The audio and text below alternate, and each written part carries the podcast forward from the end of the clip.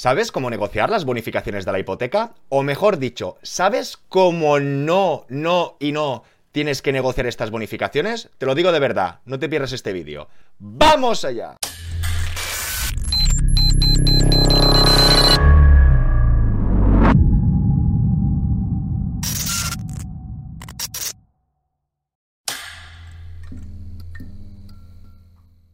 Hola a todas y todos, bienvenidos al Banquero del Pueblo. Recordaros que actualmente trabajo en un banco y cuando lleguemos a los 100.000 suscriptores nos veremos las caras. Así que, suscríbete. Hoy sin duda puede ser uno de los vídeos más importantes para negociar o pactar dichas bonificaciones o vinculaciones de la hipoteca. Comenzaremos explicando un caso concreto de un oyente para que nos pongamos en situación. A continuación seguiremos con una introducción, unas reflexiones y veremos finalmente cómo actuar y cómo negociar dichas bonificaciones. Antes de nada, avisaros o advertiros que no vamos a hablar de toda la negociación de la hipoteca, vamos a focalizarnos en las bonificaciones. Ya estoy trabajando en ello para hacer una edición más completa y trabajar la negociación desde el principio. Lamentablemente, la fuente de inspiración de este vídeo son las malas dinámicas o las malas praxis de los últimos tiempos y el caso concreto de este oyente. Empecemos. Hoy es uno de aquellos días para dar un golpe en la mesa, pero que sea el último, porque después de esta sesión no quiero que le pase a nadie más. Jordi hace unos meses fue a su oficina bancaria a pedir un cambio de interés de su hipoteca, de tipo variable a tipo fijo. La comercial gestora le hizo una oferta. 3% fijo sin bonificar, con todas las bonificaciones un 2 fijo. Jordi le pareció una fantástica oferta y le dijo que ok. Eso sí, le matizó, fue noble, fue leal y le dijo que había un par de las bonificaciones que le ofrecía que él no iba a contratar. ¿Qué pasó? Teóricamente no tendría que haber pasado nada. Después del cambio de ley del crédito inmobiliario, tendría que haber firmado esa oferta y en vez de un 2 fijo le hubiese quedado un 2,5 por no cumplir esas dos bonificaciones. Jordi estaba en su total de libertad de escoger, contratar o no contratar o no escoger los productos combinados de la oferta. Pero en este caso vienen malos tiempos, vienen malas praxis, son unos no voy a decir la palabra, ¿qué hicieron? Le cambiaron toda la oferta de la hipoteca. En vez de mantenerle ese 3, que era un 2 con todas las bonificaciones, le cambiaron la oferta global y le ofrecieron un 380 que bonificado era un 280. Es decir, él, por no aceptar la contratación de lo que el banco quiere vender, que no se preocupa ni de ahorros ni de préstamos, parece que solo se preocupe de comercializar castañas, como él no aceptó, le subieron toda la oferta global.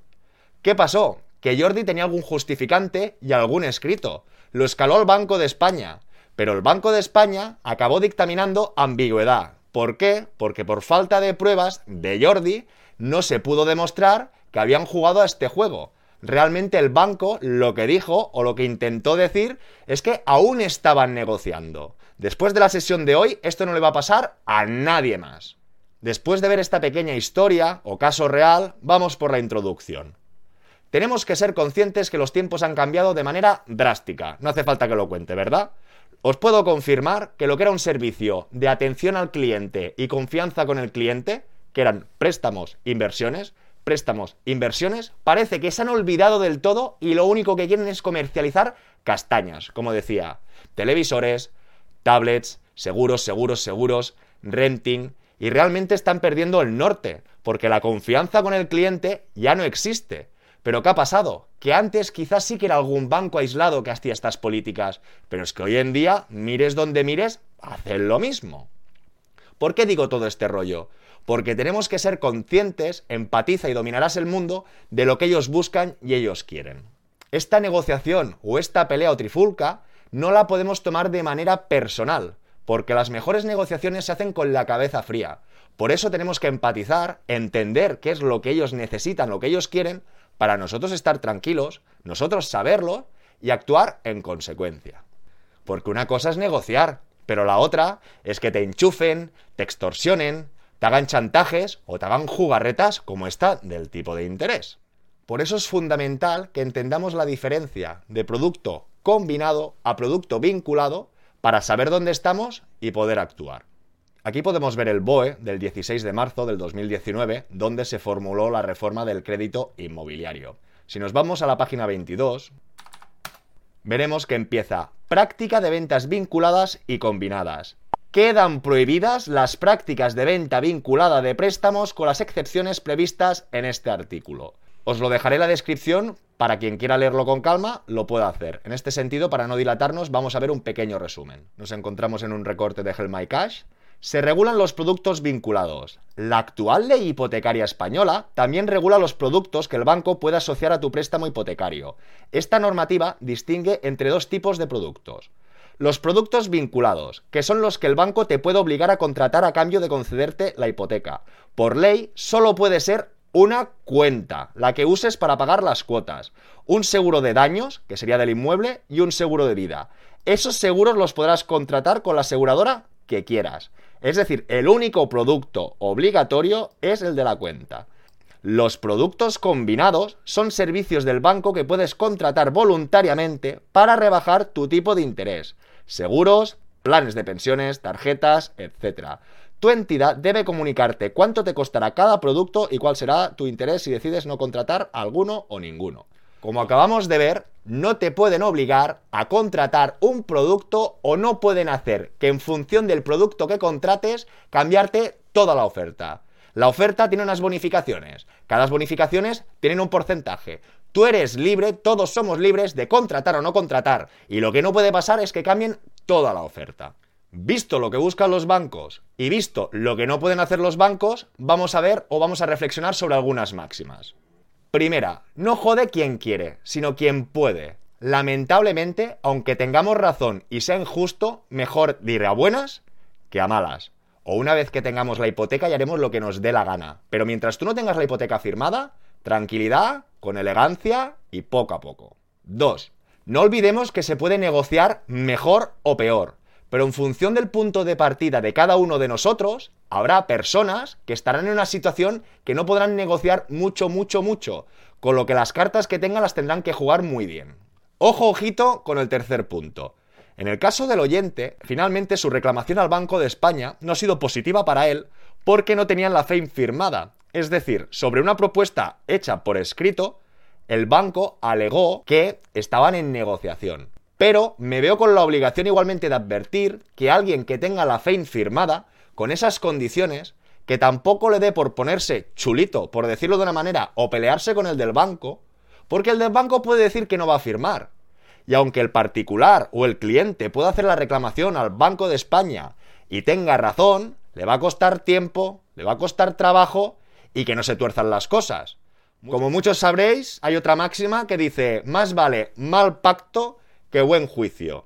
¿Qué os quiero decir? Mejor intentar ir de buenas y cerrar la operación que vosotros queréis que conseguirla a golpes y con discusiones porque puede haber algún fleco suelto que se nos escape y no lo deseo a nadie. Vista la historia, la introducción y las máximas, vamos al lío. Realmente, ¿qué ha pasado o qué ha dejado de pasar? Como hemos visto, un banco no puede obligarte a contratar este producto, pero a veces nosotros pecamos de ingenuos, por decirlo de una manera.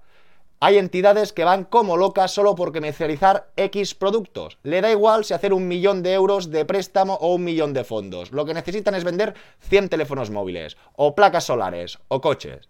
En función del comercial o gestor que tengamos delante, porque también está mal generalizar, pero no os fiéis ni un pelo, haré otras ediciones en este sentido, tenemos que ver ellos qué quieren o qué buscan. Por eso de manera abierta incluso les diría, ay, tú como comercial, ¿qué necesitas vender? Para saber su punto débil.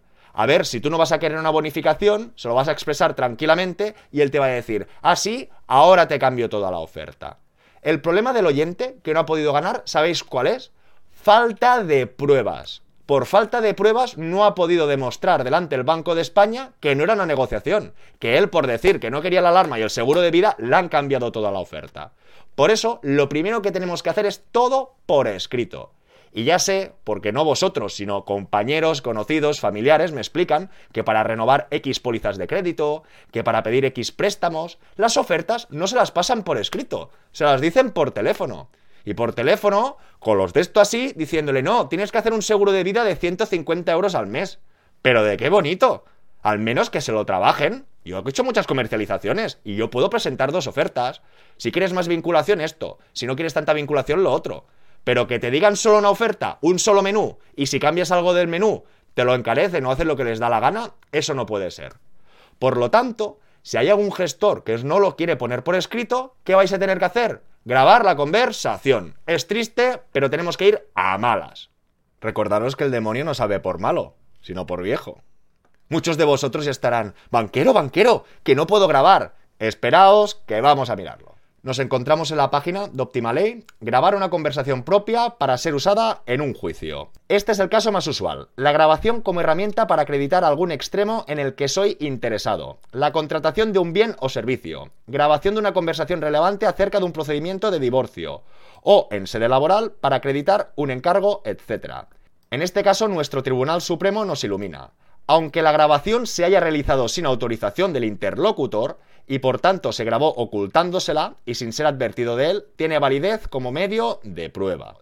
Ahora nos encontraríamos en ILPA Abogados, grabaciones propias versus grabaciones ajenas. Así pues, las grabaciones se clasifican entre propias y ajenas. Las propias se realizan cuando la persona está dentro de la conversación, mientras las ajenas son aquellas que han sido grabadas por terceros que no pertenecen a la conversación. Desde el ámbito legal, será válido grabar una conversación siempre y cuando sea una grabación propia, esto es, que quien esté grabando sea sujeto activo y partícipe de la misma.